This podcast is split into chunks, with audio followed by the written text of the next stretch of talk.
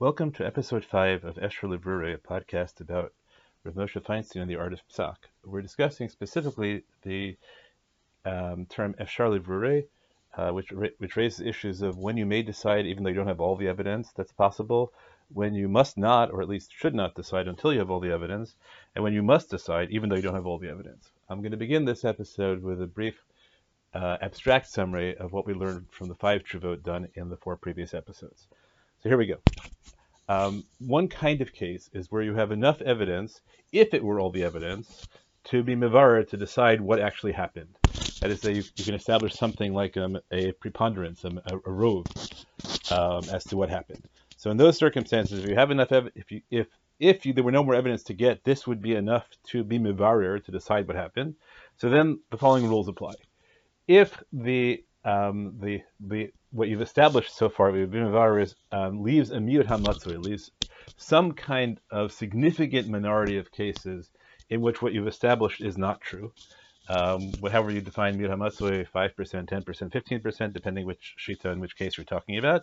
So then there remains an isur derabanan, a, a rabbinic prohibition, against acting without checking. Right. So, for example, if shatnez checking, if you have a suit and you establish by um, halachic means um, that there's a 95% chance that this suit doesn't contain shatnez. If you think 5% is still a miyut hamatzui, then you are not allowed to wear the suit without uh, without checking.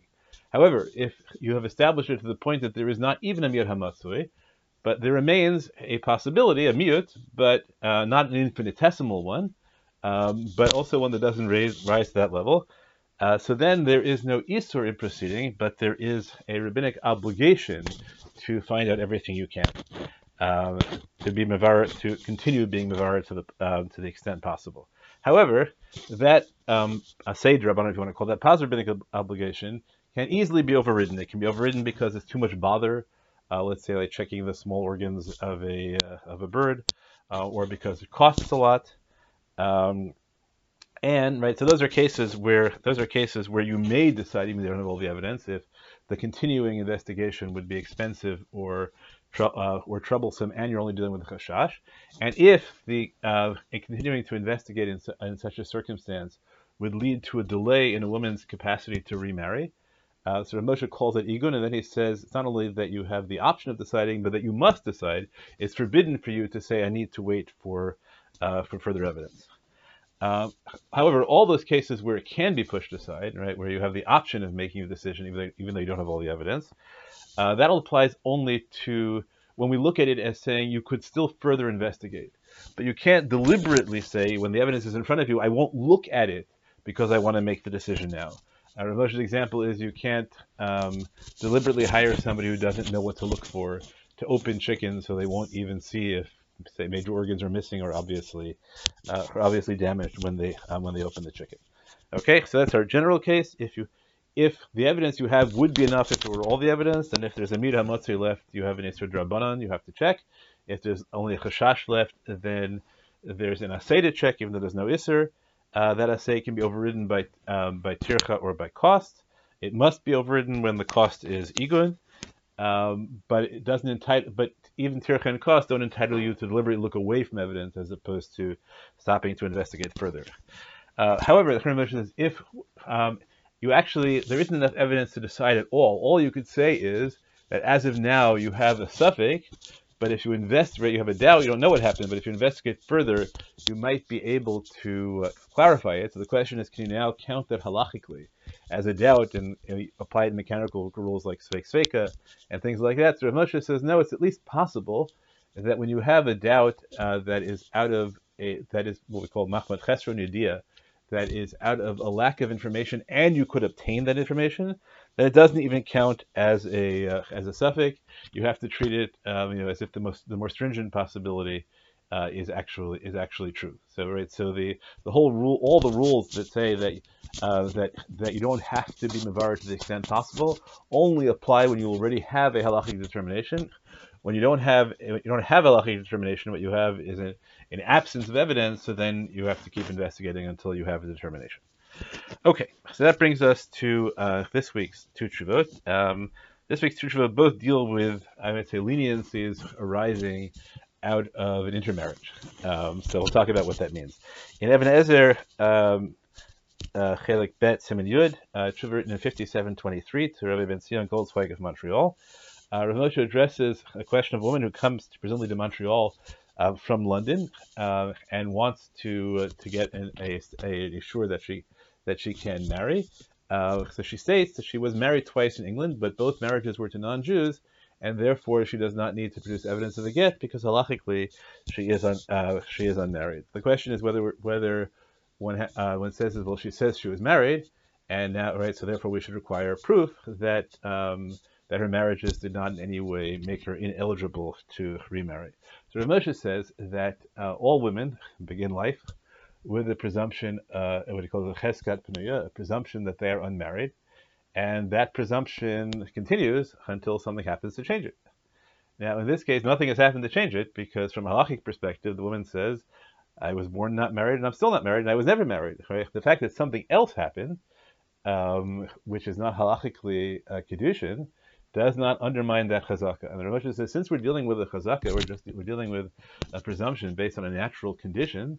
So it doesn't matter that she intermarried and that might damage her credibility, because the reason we believe her is not because she's credible. The reason we believe her is because they're, uh, right, we're not actually believing her. We're just stating is that we look at her and say, well, there's no reason to think she's married, so she's not married.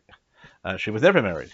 Um, so therefore, um, right, it's certainly clear that uh, we have enough evidence, Rav Moshe says, right, right, the the presumption, which counts as evidence, to make the decision if that were the only if that were all the evidence available. But the question is, and maybe you should still send a message to England and find out uh, who her husbands were. That's right. That that should be findable out and then established uh, by means other than chazaka um, that verify the chazaka and make sure that the first two husbands were in fact um, not Jewish. So Moshe's answer to this is, "Al kol panim masha efshar levar tzarich levar." He says, even though I think that if there were no evidence uh, available, if she came from a you know, from a culture where uh, which had simply vanished, and so there was no way to verify uh, who right who uh, who her her husbands were, uh, then that would be fine. But nonetheless, now right, he says you have to investigate, um, and therefore he says you did a really good thing. Sha'asa affidavit uh, kechol kamadina kadesh that he made her sign a, a, declaration that her prior husbands were not Jewish under penalty of, of perjury. And therefore he says, since you've done everything that is in your capacity to uh, to, clarify, to, to clarify, so you can right you can um, perform condition for her because you've done everything you can. So the um, all right, so now the, the um, but then Ramosha says on condition that she's going to keep nida, and that's a whole right halachic issue going on. Uh, the extent to whether it's a mitzvah or not to perform kedushin for people, or whether it's lifnei iver to perform kedushin for a couple that won't keep nida. That is not our issue. Um, our issue here, and whether Rav Moshe held that position consistently or not.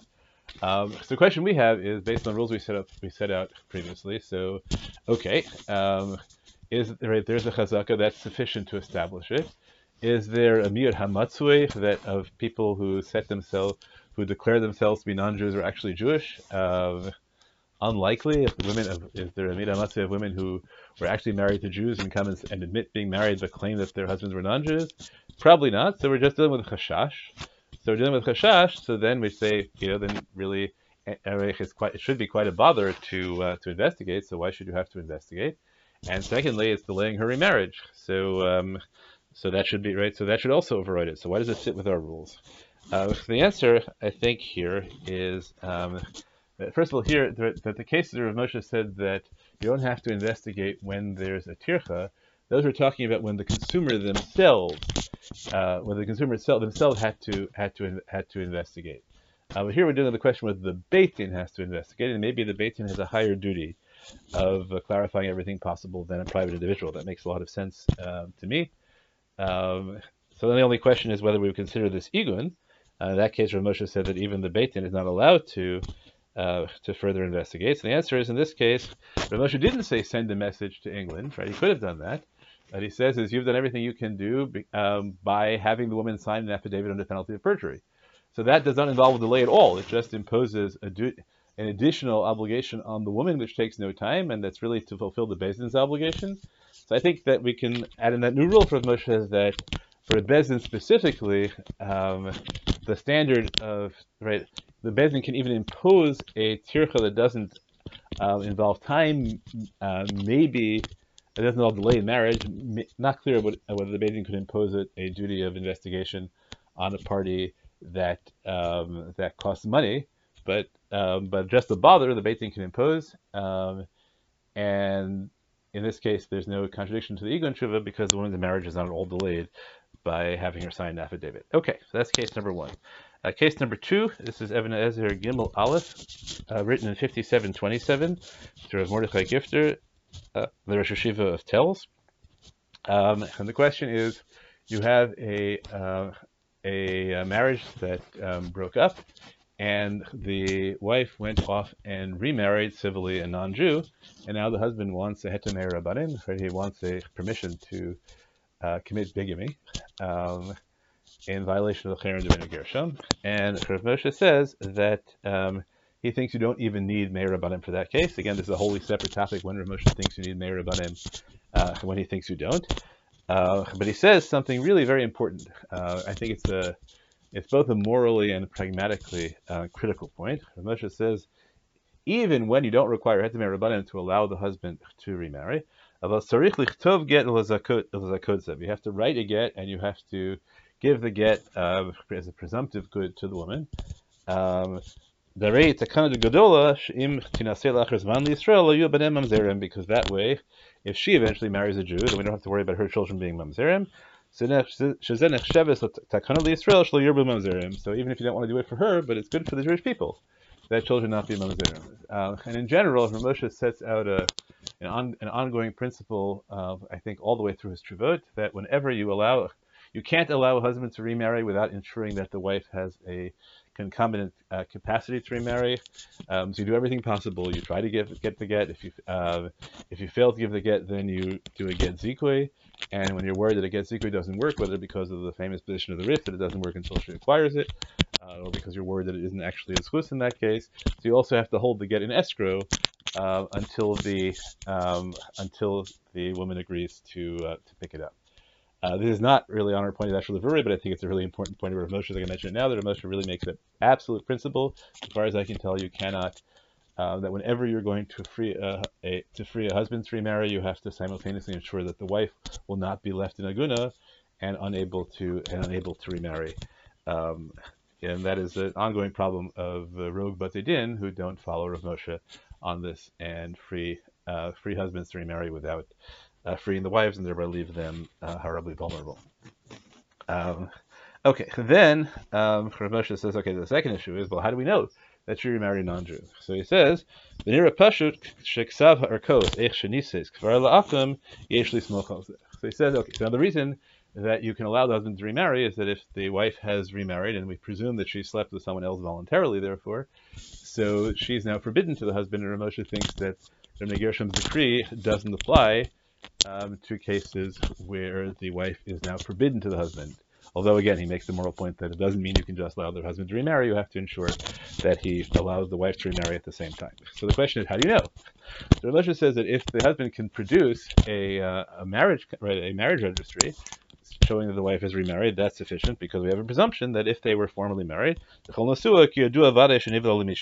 that they uh, right, had intimate relations with the person in a way that would create a prohibition uh, on, the, on the original husband, right? She committed adultery. Um, the Afimatak Varnis part of an outcome, he says, ah, but what if they broke up already? And so now you have to worry maybe the marriage uh, was never consummated. Um, he says, Nami Yeshli you can still rely on the court said that they were married and that and the fact that they were that they were married creates the presumption even if they are not currently married. Um, Okay, as opposed to evidence of, you know, which, which is where uh, Batin are often stuck in much worse situations where there is no marriage contract, there's just cohabitation. So we're not going to get into that issue now uh, at all. Um, so he says, um, but the imhi adayin ishto shalakam arei efshel levar is um, bekalos. Says, but you know, whether they're still married or not. So he's telling you, look, I think if they were once married, even if they're now separated, that would be enough. But you could find out if they're still married so he says, so if whether she's still, I think I'm reading this correctly, the grammar is a little complicated. Uh, if she's still the um, the wife of the, the wife of the non-Jew, this is something that you can verify by investigation without any tircha, without any without any bother. So he says, look, I don't think this is necessary at all. I think we have enough uh, enough evidence, uh, and you don't really need to investigate it further. So why don't we need to investigate it further? Uh, maybe it's not even a chashashi thinks because it's an absolute truth. Uh, think the, the fact that he thinks it really makes no um, probative difference whether she's still married or not, because the point, the reason for the heter for the husband is not that she is married, but that she was married. Nonetheless, he says, right, even though I don't see any need for this, mikol makom me'achar shef since it's possible to, um, it's possible to verify madura lo yoter. Why, why not investigate? Uh, okay, so we have to say, why not investigate? The reason not to investigate is that it delays the husband's heter. So the answer, I think, is that since a get has to be done anyway, uh, he doesn't think this kind of investigation will delay the husband's remarriage uh, at all. Or maybe he thinks that since this is a case where the husband is married, uh, it's just a question of allowing a second wife, so he doesn't think that this counts as iguna de gavra, uh, that this counts as uh, imprisoning the as imprisoning the husband, so that he doesn't mind a minor delay in the husband's capacity uh, to remarry. Okay, thank you, and we'll see you for episode six.